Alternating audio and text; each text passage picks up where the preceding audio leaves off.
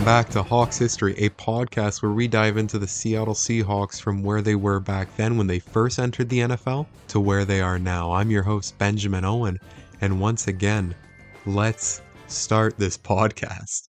In the 1984 NFL season, the Seattle Seahawks would have one of their most dominant NFL seasons of all time, finishing with a staggering record of 12 and 4 and picking up some very impressive wins one of their dominant wins would come against one of the greatest quarterbacks of all time, a Hall of Famer the, from the 1984 Denver Broncos, John Elway. They'd end up winning this game, not by a lot, but still getting the job done, showing off that they can contend for a Super Bowl. But even before that, they'd put the NFL League on notice, beating the Cleveland Browns to open their season off by a staggering 33 points to Cleveland zero, showing off that they were for real and ready to compete for a Super Bowl this year. What really helped the Seattle Seahawks team succeed was Pro Bowler Dave Krieg, who threw 32 touchdowns with 24 interceptions, which isn't a good percentage, but was manageable due to the Seattle defense. Seattle Seahawks defense consisted of Jacob Green, Joe Nash, and Jeff Bryant. Those three players alone combined for 34 and a half sacks, Surprisingly, only Joe Nash was one to make the Pro Bowl that year and an all pro team. Now, from the secondary, it consisted of strong safety Kenny Easley, leading the team with 10 interceptions that year, which is unprecedented for safeties nowadays. Also was led by cornerback Dave Brown, who had a whopping 8 interceptions himself that year. Now, when we talk about the Seattle Seahawks success, there's one man we can't leave out. One of their only Pro Bowlers on the offensive side of the ball, Steve Largent, who would have another monster season, having 1,100 and a half receiving yards and 12 touchdowns himself that year, which is really impressive for wide receivers. That is around 37% of the Seattle Seahawks QB Dave Krieg's touchdowns as well, which is nearly unheard of. When the Seattle Seahawks would make the playoffs, their real first test of competition would come against the Raiders, which they would squeak away a win barely winning 13 to 7 in a close defensive battle.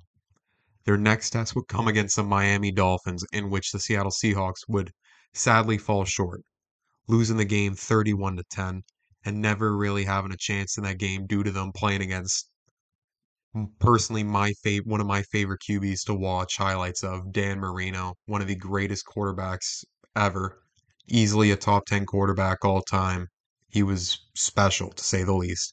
And the Seattle Seahawks never really had a chance in that game. On po- partly on both sides of the ball, their defense let them down and their offense let them down, only scoring ten points. They near they never stood a, a chance in that game, sadly. In the following season, the team wouldn't repeat on their success either. They'd continue to lose, lose, and lose. Now, you, the listener, may be saying, well, Ben, what happened the year after? Clearly, they finished 12 and 4. They should have a good enough team to uh, compete again. The Seattle Seahawks did not make the playoffs the year after. In fact, from 1984 to 1999, the team would only make the playoffs three more times. And those three times that they made the playoffs, they didn't win anything. In fact, they haven't made it past the divisional round from 1984 to 1999 losing over and over and over and over again. They were really neat. They were from that point on, they weren't really able to put a consistent team out on the field. Even with Defensive Player of the Year, Hall of Famer, one of the greats of the defense, Cortez Kennedy, in his prime, Cortez Kennedy in his prime, they weren't able to break through and at least win a playoff game. It was it was mediocre at best. They weren't hitting on their draft picks. It was they were a struggling team and they just weren't able to put it together anymore. Thank you for listening to Hawks history. If you made it all the way to the end, I thank you. I know we ended this episode on a bit of a bum note and you may not be happy about it, but if you want to be a bit more happy, you should check out our last episode. We talked about the history of the Seattle Seahawks, how they were formed. We had a special guest on who talked about his Bills. We talked about modern day NFL. And if you're interested in all that, you I highly recommend you go back to watch the last episode.